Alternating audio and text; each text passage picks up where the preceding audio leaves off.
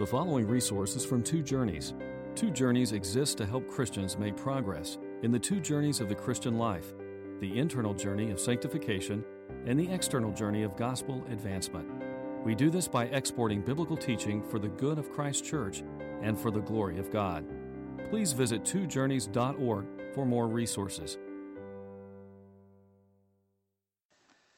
Well, I am so excited to preach these sermons. I have no idea how many sermons there will be in Revelation 21 and 22. There's going to be at least one uh, this morning. And it's not even going to cover everything in your bulletin. No way, no how, no chance. Uh, Tom sent me the sermon while I was at my IMB trustee meeting, broke the news to me that it also is 28 pages long. So I said, all right, forget it. Um, we're going to cut it in half. And I don't really care how long it takes because you heard in my prayer, I, am just preaching that all of us would have hope in Christ. I mean, hope is really just faith in the future, I think. It's hope and faith are almost synonymous when it comes to future good things that God's promised us. I think they are synonymous. And so I'm just preaching for your faith. I'm preaching that you would have faith based on the Word of God. I'm going to talk about this more next week, but isn't it wonderful how it says uh, in verse, five, uh, verse 6, I think, uh, it says, he was seated on the throne and said, I'm making everything new. Then he said, Write this down. I don't know what tone of voice he used, uh, but write this down. This is good. But even better, these words are trustworthy and they are true. So that we can have a hope based on scriptural truth. Anything else really is a fantasy. It would worry me. I would dissuade you from paying attention to it. People who die and go to heaven for eight minutes or 37 minutes or something and come back and tell us what it's like. Mm, be afraid. Don't listen to that. Listen to the Word of God.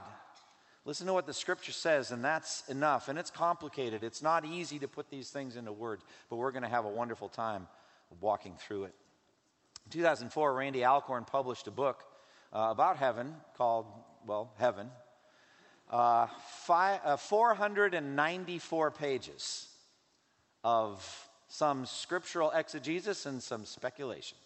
And uh, next week I'm going to talk about the use, uh, Alcorn argues for the sanctified use of imagination. Um, but whatever you think about how appropriate that is, just the words beg to be explained and to be unfolded and to be meditated upon. And Alcorn wrote the book in part because he was shocked to find that numbers of Christians that he talked to actually dreaded heaven. They were actually afraid to go to heaven. I can imagine being afraid to go to hell, but they were afraid of at least their, I think, faulty view of heaven. Uh, a kind of an ethereal, you know, non physical, very cloudy place, lots of clouds, lots of wispiness, and lots of harp playing golden harps. One of my kids asked me, Do we have to take harp lessons before they let us into heaven? And, uh, you know, it's like being in language school as a missionary. When you graduate into golden harp skill, you'll be allowed to come into heaven and begin your eternal harp strumming as you sit on a cloud. And I'm sure we're going to be singing Amazing Grace forever. You know how the scripture, uh, how Amazing Grace says, uh, when we've been there 10,000 years, bright shining as the sun, we have no fewer times to sing Amazing Grace than when we first begun. And the more you think about that, it gets depressing. If people are honest, they're like, you know, I like the song. But, but honestly, there's nothing I like doing on earth that I'd want to do forever and ever and ever and ever. And so people have a hard time with that. Alcorn cites the, uh, a passage from the uh, uh, adventures of Huckleberry Finn. And Mark Twain, no believer at all, took glee, I'm sure, in writing this section. Miss Watson, the Christian spinster that was taking care of Huck, uh, was continually warning him that he would not go to heaven with his loose lifestyle. And Huck said about her, she went on and told me all about the good place. She said all a body would have to do there was go around all day long with a harp and sing forever and ever, so I didn't think much of it. I asked her if she thought Tom Sawyer would go there, and, and she said, not by a considerable sight. And I was glad about that because I wanted him and me to be together. So that's Mark Twain. Clearly, such a view of heaven was utterly unappealing to Huck Finn. And if we're honest, it'd be unappealing to us as well. But thank God it's not biblical. And Alcorn wrote his book, Heaven, to drive away such depressing views of heaven. But what is the truth? What, what can we really believe about the future to which we are going? And as I just said a moment ago, there is, there is no better way to answer that question than to turn to Scripture, to study Scripture. And there's no better place in the Bible to study about heaven than in the final two chapters of the Bible, Revelation 21 and 22. So go ahead and turn there if you're not already there. We're going to walk through them. And we're going to take our time going through them, and we're going to try to squeeze all the nectar, the heavenly nectar that we can, out of the admittedly incomplete view that words can afford. At the end of 1 Corinthians 13, Paul, talking about spiritual gifts, including preaching and teaching, uh, says it culminates with what is going to be eternal, what's going to remain faith, hope, and love. Before he says that, he said, Now we see through a glass or a mirror darkly or dimly. Then face to face.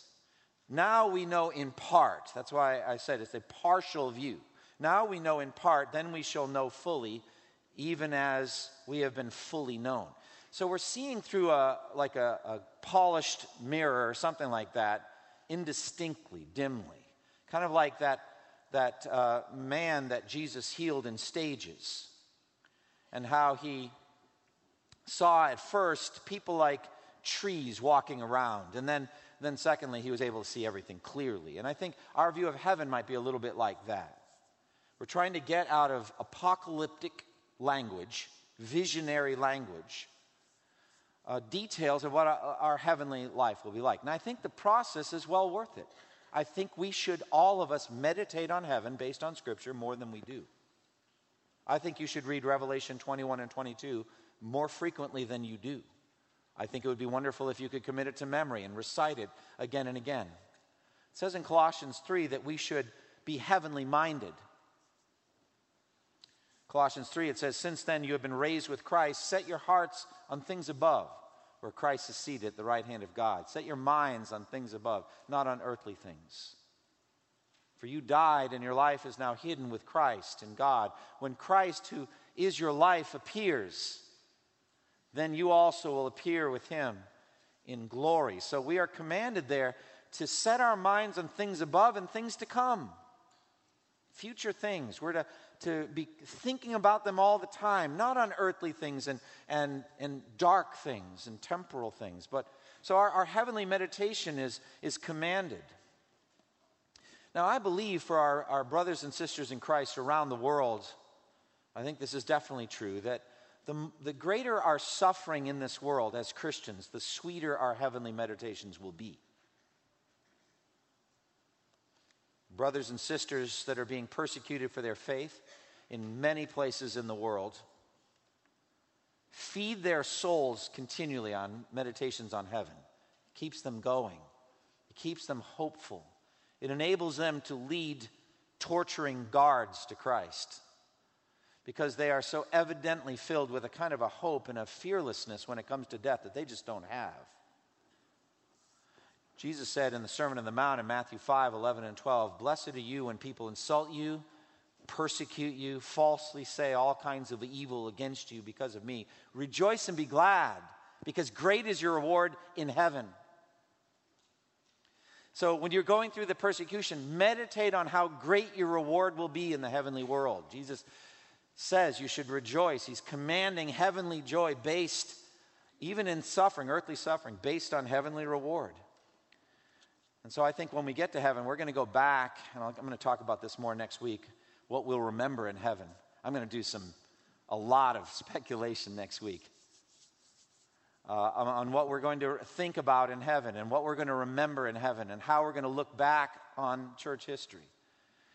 But I think we're going to be able to, to see what God did to strengthen our brothers and sisters that were in prison cells, in, in places of torture, even with just streaming heavenly light, even a supernatural foretaste of heavenly joy, and enable them to endure great suffering. I read a book a number of years ago called The Heavenly Man. Some of you may have read it about a man named Brother Yun.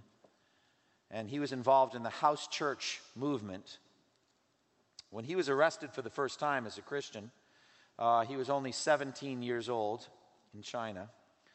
And at that time, he was ministering at a, a, meeting far away from home. And after he was caught, he was thrown into a freezing cold prison cell.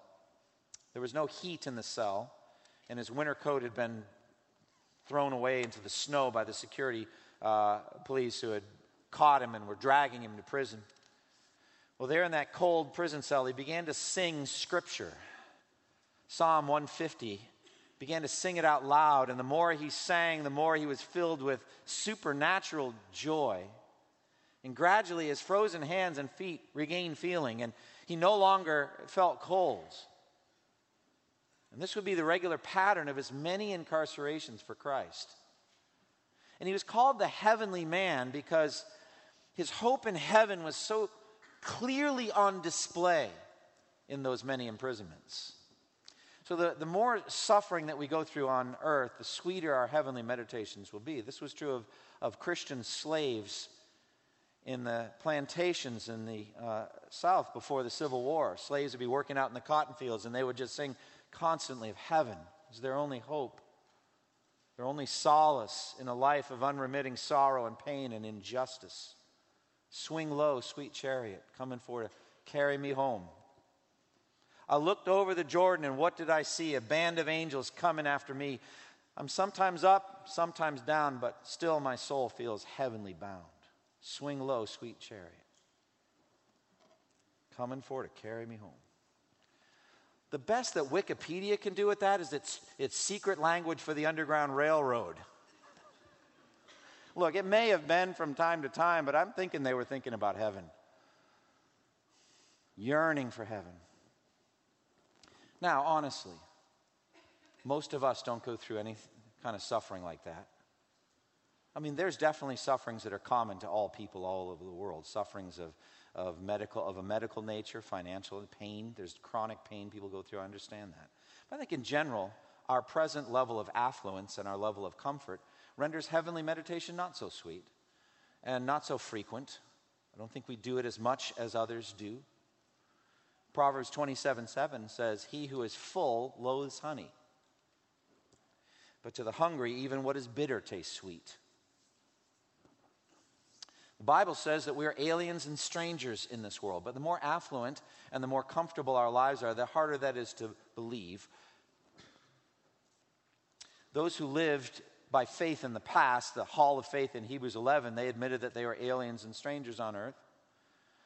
Uh, they went through extreme suffering, people of whom the world was not worthy, but they just fed themselves on heavenly hope. They saw from a distance their heavenly home to which they were going. But when all our needs are met physically, our stomachs are full of good food, our beds are warm, there's no real danger on the horizon, it's easy to forget about God and it's easy to not think much about heaven. Now, there are multiple benefits of a strong yearning for heaven. Strong yearning for heaven, first and foremost, proves what your treasure really is. Jesus said in the Sermon on the Mount, Do not store up for yourselves treasures on earth, where moth and rust destroy and thieves break in and, and steal, but store up for yourselves treasures in heaven, where moth and rust do not destroy and where thieves do not break in and steal. For where your treasure is, there your heart will be also. So, heavenly minded people, they just know where their treasure really is. So, they live lives of security in this world. They're not afraid of losing things. Secondly, a strong yearning for heaven develops Christian character. There's a fearlessness and boldness and perseverance in people who are drinking continually from thoughts of heaven. It shapes your character. Thirdly, a strong yearning for heaven greatly glorifies God. Think about Psalm 73, where the psalmist says, Whom have I in heaven but you, and earth has nothing I desire beside you. If you really mean it, that really glorifies God. What he's saying, I, I really, the psalmist is saying, there's nothing I really desire on earth compared to God. If I could have God, I don't need anything else in this world.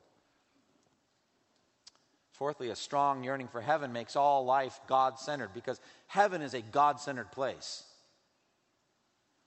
And so, the more you meditate on heaven, the more God centered you're going to be in this world. You're going to be thinking about God more. Thinking about the Father more, pleasing the Father more, be more God centered. Fifthly, a strong yearning for heaven helps us to realize how insignificant our present earthly condition really is, both good and bad. It really is insignificant. Your life is a mist, it's a vapor that appears for a little while and then vanishes. And whether things are going really well for you, as you would define them, or they're going really badly for you, it's just as nothing compared to the heavenly reality. Either way. So, earthly accolades and honors and prosperity are as nothing compared to heaven. Heavenly accolades and heavenly life and heavenly prosperity is infinitely better. And our present sufferings are very small compared to the future glory. So it puts everything in perspective. It enables us to persevere through suffering. Paul says in in Romans 8 18, I consider that our present sufferings are not worth comparing with the glory that will be revealed in us. A strong yearning for heaven results in holiness. It is a very powerful force for putting sin to death. If you are heavenly minded, you will yearn for holiness and purity. Right after Colossians 3 1 through 4, which I just quoted, you know, when Christ, who is your life, appears, then you also will appear with him in glory. Put to death, therefore, whatever belongs to your earthly nature sexual immorality, impurity, lust, evil desires, and greed, which is idolatry. Put it to death. Do you see the link? John does the same thing in 1 John 3. And we don't know what we will be. We know that when he appears, we will be like him, for we will see him as he is. Everyone who has that hope in him purifies himself just as he is pure. So it's power, a power for holiness, heavenly meditation. Strong yearning for heaven drives missions and evangelism. I already said in my prayer, but the more heavenly minded you are, the more evidently you have a hope in you that non Christians don't have, the more they're going to ask you to give a reason for it. And that's especially true if you're going through suffering. So it drives, it, it just, it creates it creates missionary encounters. You know how Tertullian said the blood of martyrs is seed for the church? Well, it's only seed if they die well. If they die well, if they die evidently, obviously filled with hope in heaven. Now, the pagans will sit up and notice that, say, Now, I couldn't do that. They have something I don't have.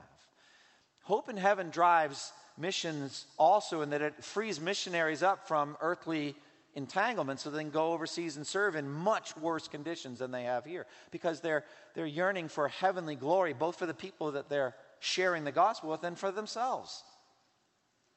They want rewards. We should want rewards. We want God to be pleased with us. And so a heavenly mindset actually frees people up to go serve in some remarkably difficult settings. Strong yearning for heaven keeps us vigorously serving God for the rest of our lives, gives you perseverance in service. After that marvelous chapter on the resurrection body, 1 Corinthians 15, Paul applies it in verse 58. It says, Therefore, my dear brothers, stand firm, let nothing move you. Always give yourself fully to the work of the Lord, because you know that your labor in the Lord is not in vain because there will be a resurrection of the body, your service to the church is not in vain. Your gift of administration is not in vain. Your financial giving is not in vain.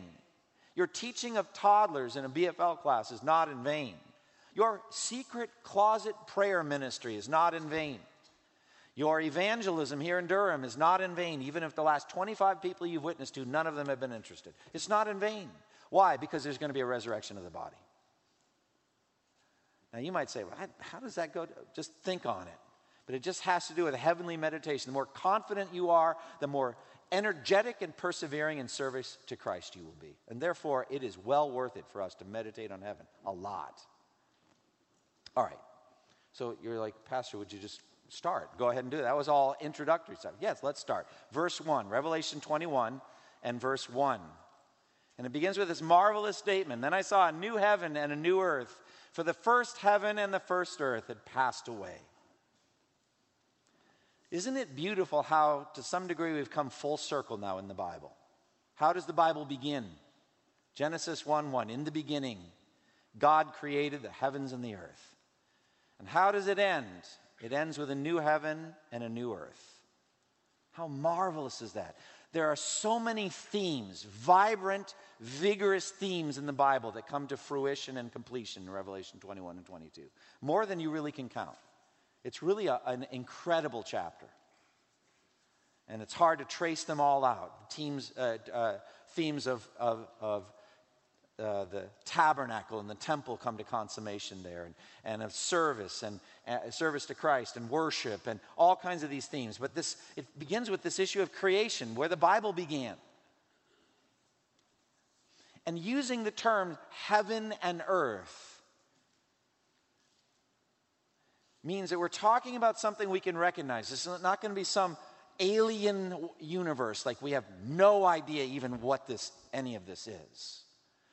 So the term heaven and earth are familiar to us because we've seen the heavens, the starry heavens. We've not seen heaven itself, the spiritual realm, but we've seen the sky and the stars, and, and we've seen the earth. We've walked and we understand it. And so there's that sense, but now it's, it's new. And so we should picture ourselves walking physically in the new earth and, in, in involved in the, the new heavens. And so it is a physical reality that's coming and a spiritual one as well. I often think about exploring the new earth, like Lewis and Clark, you know, paddling up the, you know, Mississippi out of St. Louis and then going up the, the various rivers and then, but no danger, no disease, no hostile enemies attacking us, no starvation, no, no extreme temperature, extreme cold, or extreme heat, just exploration. Oh, how awesome is that going to be? This new world. It's physical. And here will come finally a consummation of the verse that, that I asked to uh, be put over the, the missions map years ago. And we have a new map now, same verse though. Habakkuk 2.14, the earth will be filled with the knowledge of the glory of the Lord as the waters cover the sea. So we're going to just explore and see how God has woven his glory into everything in creation. And we're going to know it and give him the credit. We're not going to be idolaters. We're going to give him the full credit for the creation. We're not going to worship and serve created things, the creature. We're going to serve the creator. Genesis chapter 2 gives a picture of that first world to be explored. You remember how the Garden of Eden was there, that God made this beautiful garden, and there was a river that ran through the garden, remember? And it separated into four uh, headwaters. The name of the first was the Pishon, and it winds through the entire land of Havilah, where there is gold. The gold of that land is good aromatic resin and onyx are also, also there. It, what an interesting thing for Moses to put there. And it's like, all right, if they hadn't fallen into sin, Adam and Eve at some point are getting in a canoe and they're going whitewater rafting and they're going out of Eden and they're going to explore the whole world. And how beautiful would it have been?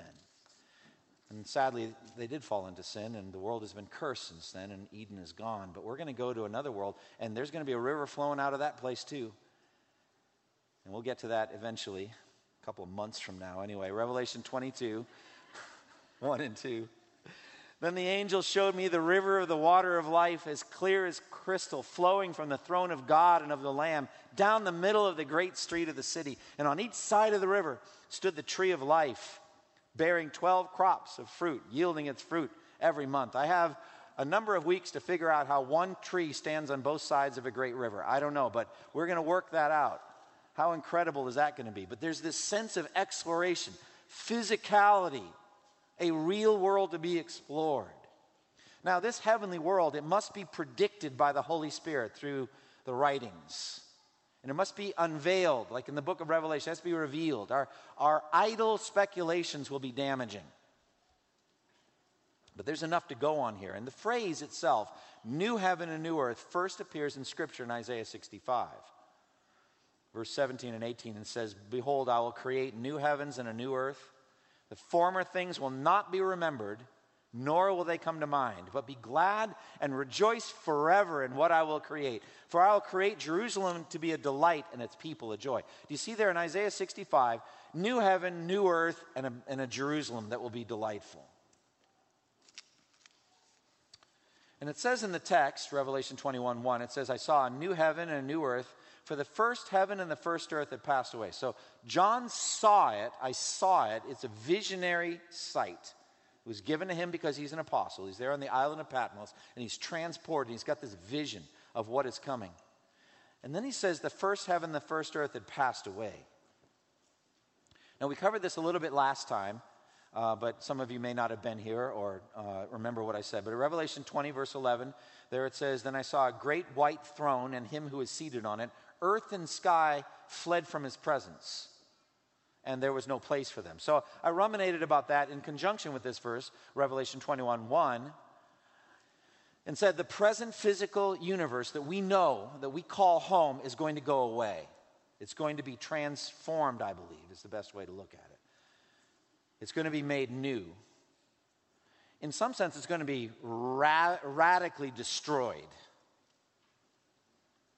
In Hebrews 1 10 through 12, the author to Hebrews, quoting Psalm 102, says, In the beginning, O Lord, you laid the foundation of the earth, and the heavens are the work of your hands. They will perish, but you remain.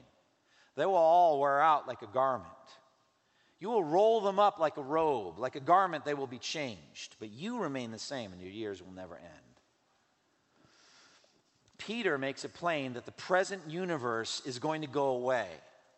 The present earth and the present sky and outer space, all of this physical universe that we know is going to go away. It says in 2 Peter 3:10, "The day of the Lord will come like a thief.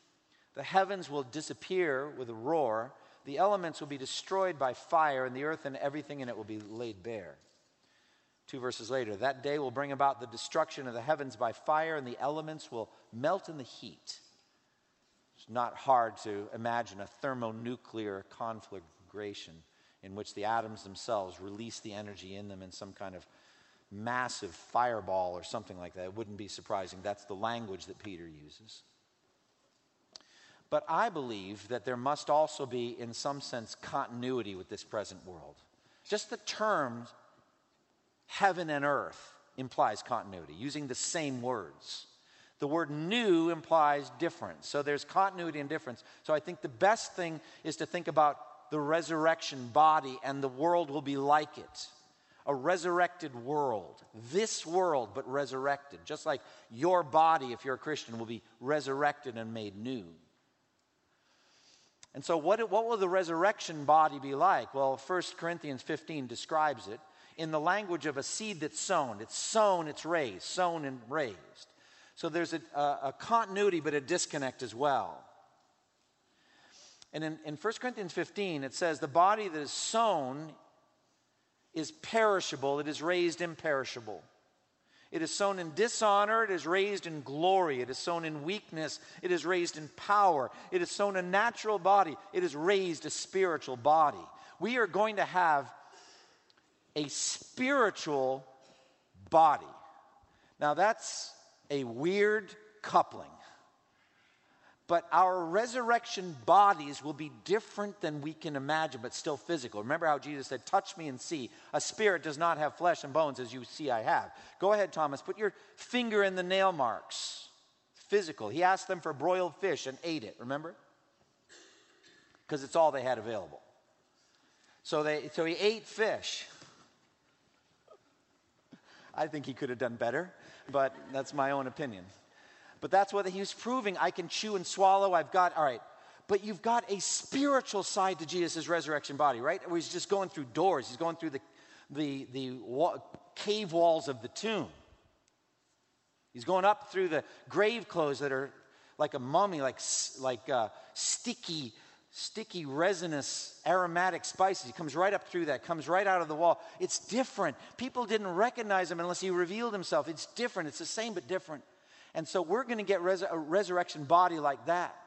And the adjectives Paul uses in 1 Corinthians 15 42 to 44 it's imperishable, cannot perish, can't fade or get old.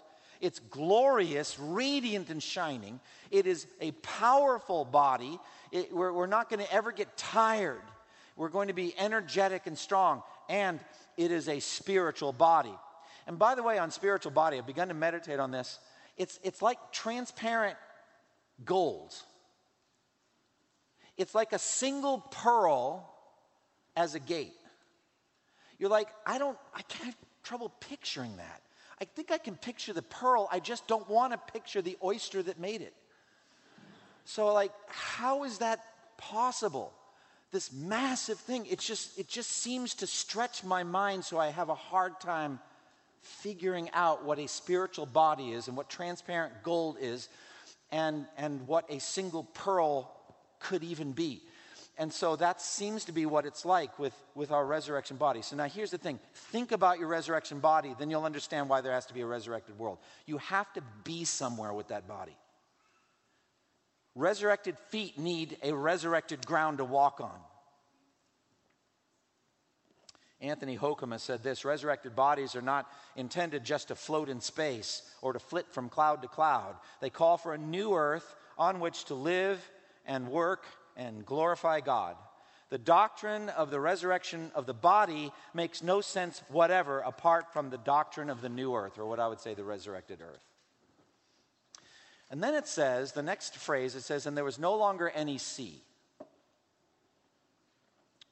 Now, Randy Alcorn disagrees with this. Um, just if Randy Alcorn likes it, it's going to be in heaven.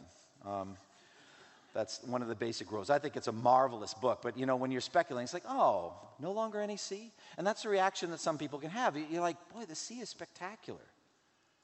People go to the sea for vacations. They go to look and, and see. It's just such a display of beauty and power.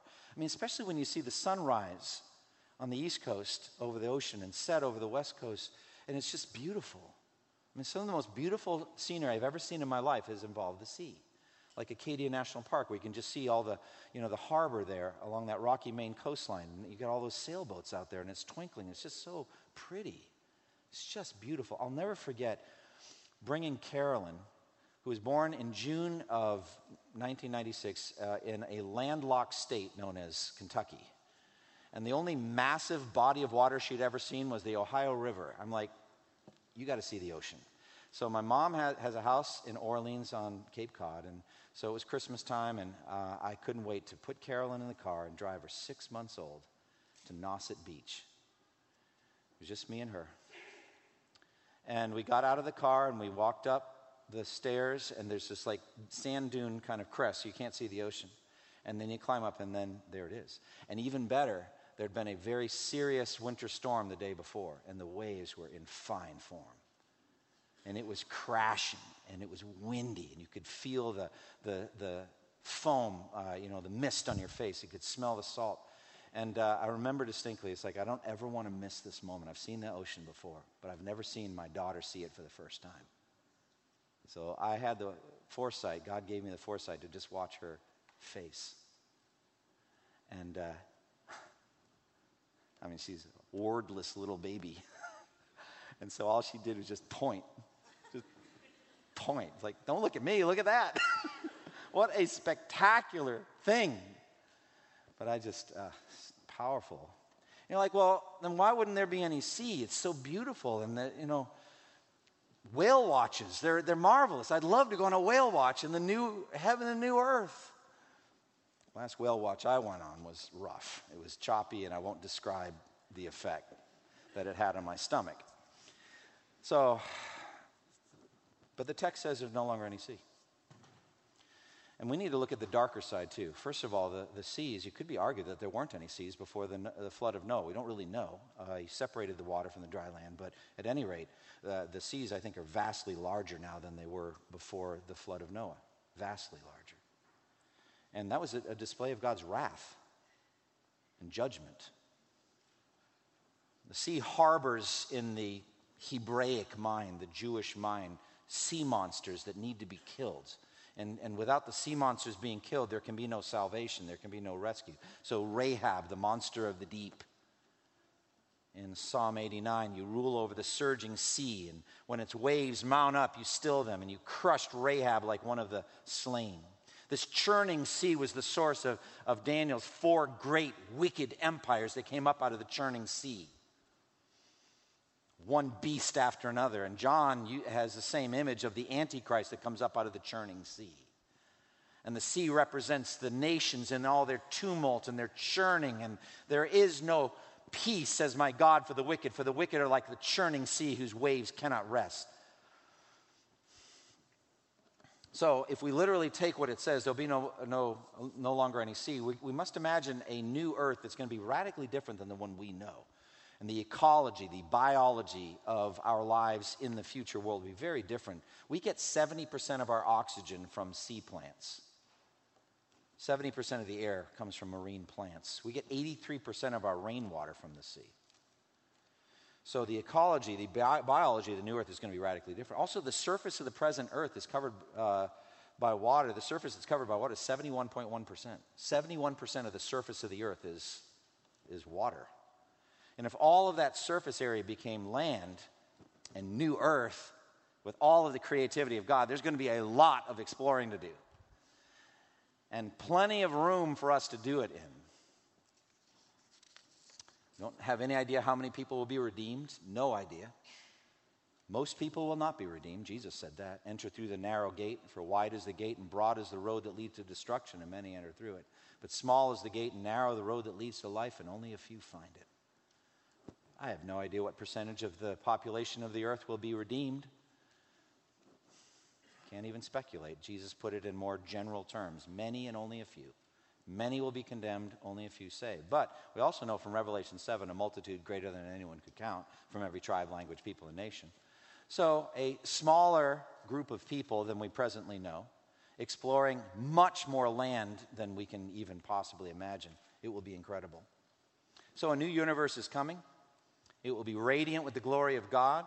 It will be our home for all eternity, and we would know nothing about it except that Scripture reveals that it's coming the new heaven, new earth. Then in verse 2, it tells us that there's a city coming as well. Not just country, but city.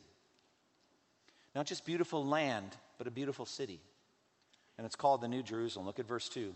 Then I saw a holy city, the New Jerusalem, coming down out of heaven from God, prepared as a bride, beautifully dressed for her husband. This is the, the capital city of God's eternal empire,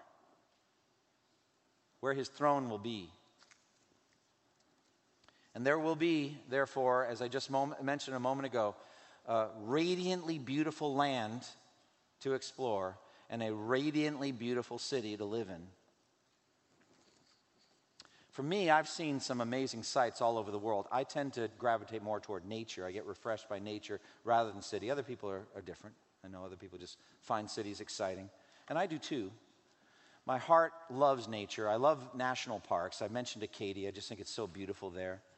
I've been to the redwoods along the Pacific Coast One there in Northern California. I'll never forget seeing those massive trees, the rocky coastline. Been to see the Half Dome in Yosemite. Very, very spectacular. I saw actually Mount St. Helens in eruptions after the main eruption, uh, or steam coming up. That was impressive in Oregon. As I was going down the Oregon coastline, I could see that. Just an old faithful uh, in Yellowstone, interesting place all of the, the nature, the natural beauty. But I've also seen some amazing cities too. Uh, just the, the sights and sounds of city life. It's impressive, actually.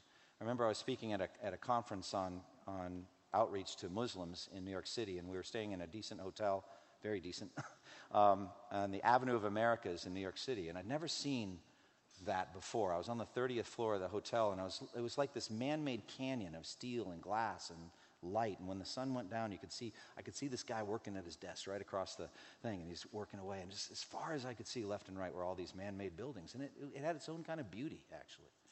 This summer, I, uh, this past summer, I was in, in Paris. I was on my way to um, Cameroon and missed my flight. It wasn't my fault. So I t- had an extra day in Paris. And it was just was a hardship, but you know, we go through these, these times and the Lord gives us grace. But I was like, man, I'm going to that hotel they put me up in, and I'm taking the train. I'm going into Paris. And I, I did as much walking as you could possibly do in one day. I was like thoroughly exhausted. But as the sun was going down, I climbed the Eiffel Tower and I'm sitting the, seeing the city of lights, so called Paris. And it's just so beautiful. It's amazing.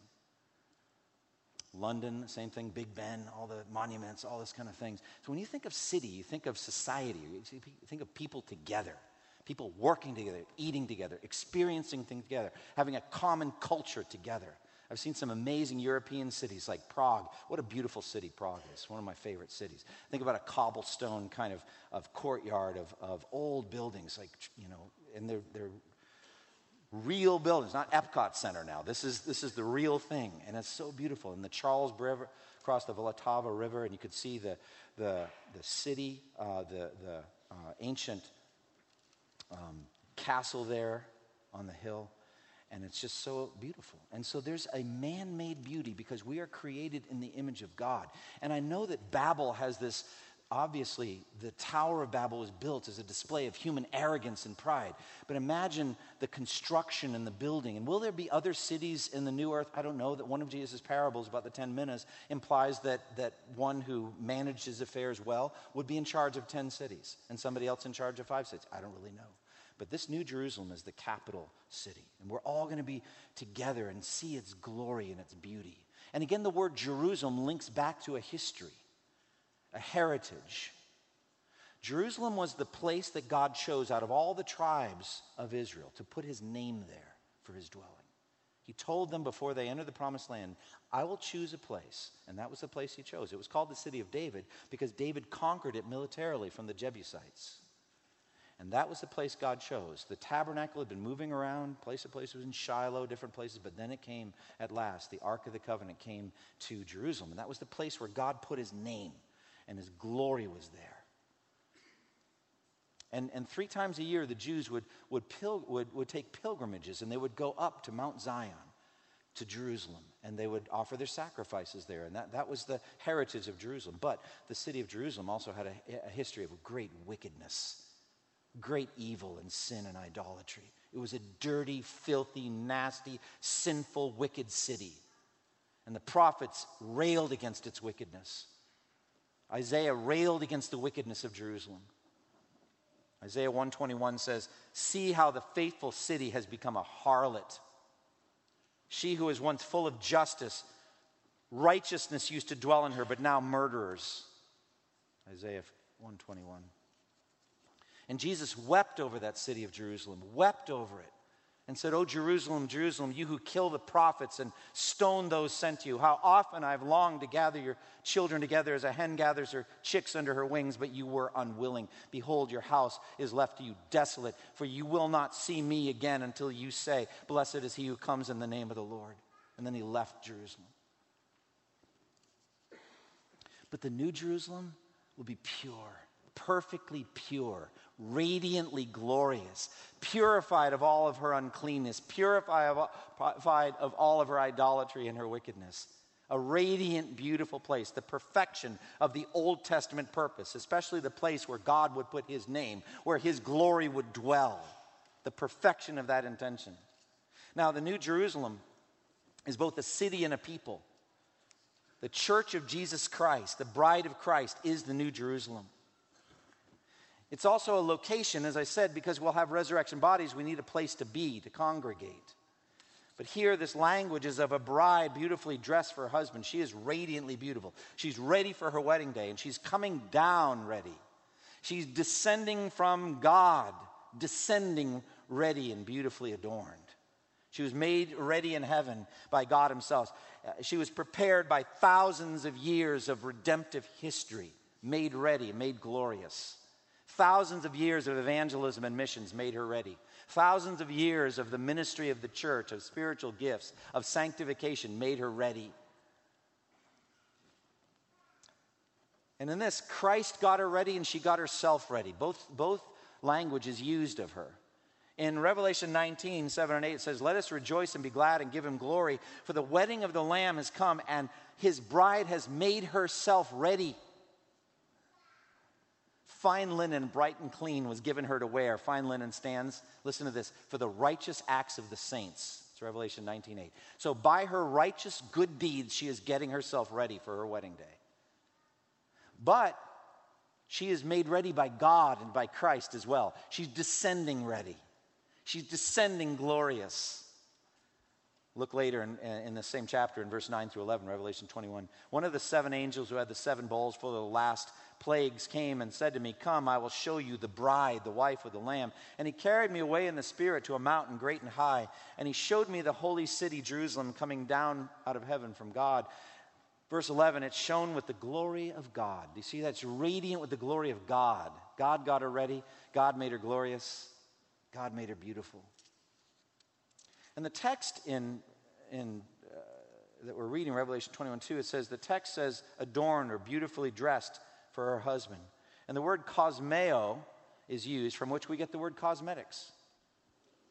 So she's adorned herself. And I think about the adornment of every bride. I've done so many weddings and just been such a privilege to see the brides. And they all, all of them look beautiful. All of them. Hard not to get emotional. I mean, I remember watching one bride come down, and my daughter was dressed in a little miniature bride dress because she was the flower girl. And uh, I started to lose it. That was bad. You know, a lot of times fathers are looking back. I was a father looking ahead and crying. So but so beautiful. And her dress is the most, probably the most costly dress she's ever going to wear. Maybe it's made of silk, maybe it's got sparkles or different things, you know, woven into it, and, and it took her a long time to choose it, maybe even to make it. And her hair is perfectly styled, every hair is in place. And her face is shining with joy. She's got just the right amount of jewelry, tastefully chosen. And she's gotten herself ready. She's beautiful. Now, in American weddings, the bride gets herself ready with help probably from her mother, bridesmaids, no help from the bridegroom. I mean, he's not going to be any help. What can he do? As a matter of fact, in many cases, he hasn't even seen her until the moment she walks down the aisle that day. He's not seen her. Almost a tradition. But in this case, this radiant bride has been gotten ready by her bridegroom for centuries. It is Christ who got her ready.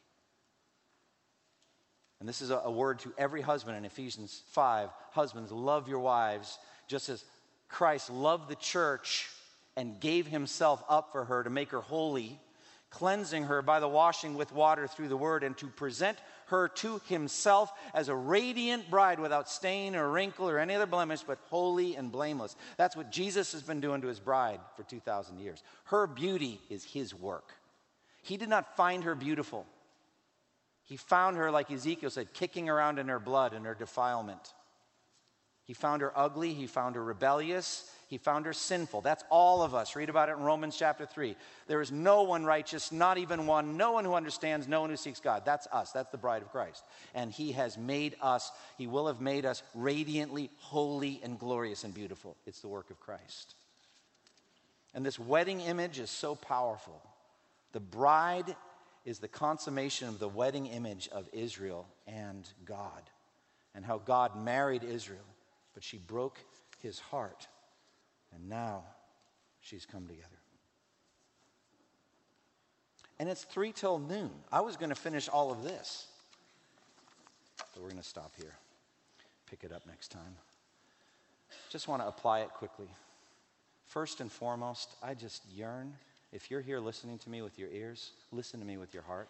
Jesus said, He who has ears, let him hear. Please don't miss it. Please don't miss it. Don't, don't be excluded. Don't be on the outside trying to get in when it's too late and, and you'll not be admitted. It's too late. Hear me now. This is the day of salvation. Hear me now. Hear the gospel. God sent his son, Jesus, into the world to die on the cross for sinners like you and me. If you believe in him, your sins will be forgiven and you will be there in heaven. That's all. You don't have to do any good works. You must not do any good works to pay for your sins. Trust in Christ. Don't miss this opportunity. It's a doorway of opportunity open for you. Walk through it. I was on a plane maybe about two years ago, and I was sharing the gospel with somebody, and the Holy Spirit was just so completely filling me that I never met this guy. And I had a deep yearning to spend eternity with him in heaven. It's like, oh, don't miss it. Don't miss it. He wouldn't have understood that, so I toned it back. But it's just like, I don't want you to miss it. Be there. And then for, for all of you that are Christians, I'm just urging you be heavenly minded. Think about this more than you do. And this week, let's, let's take opportunities to talk to, to coworkers, to non Christians about these things. Say, you know, Sunday I heard I heard this sermon about heaven, and I just, I'd love to. Do you ever think about heaven? Get in a conversation with somebody about heaven. Let the Lord open the door to share the gospel. Let's close in prayer. Father, thank you for the things that we've covered today. Thank you for the opportunity we have to just walk through this incredible truth and the things you're showing us. And Lord, I pray that you would please strengthen each one of us. Make us, oh Lord, radiant and, and strong and energetic in serving you. And help us to be just so filled with buoyant hope that we would give you the glory that you deserve by the way we live. In Jesus' name, amen. Thank you for listening to this resource from twojourneys.org. Feel free to use and share this content to spread the knowledge of God and build His kingdom. Only we ask that you do so for non commercial purposes and in accordance with the copyright policy found at twojourneys.org. Two Journeys exists to help Christians make progress in the two journeys of the Christian life the internal journey of sanctification and the external journey of gospel advancement. We do this by exporting biblical teaching for the good of Christ's church and for the glory of God.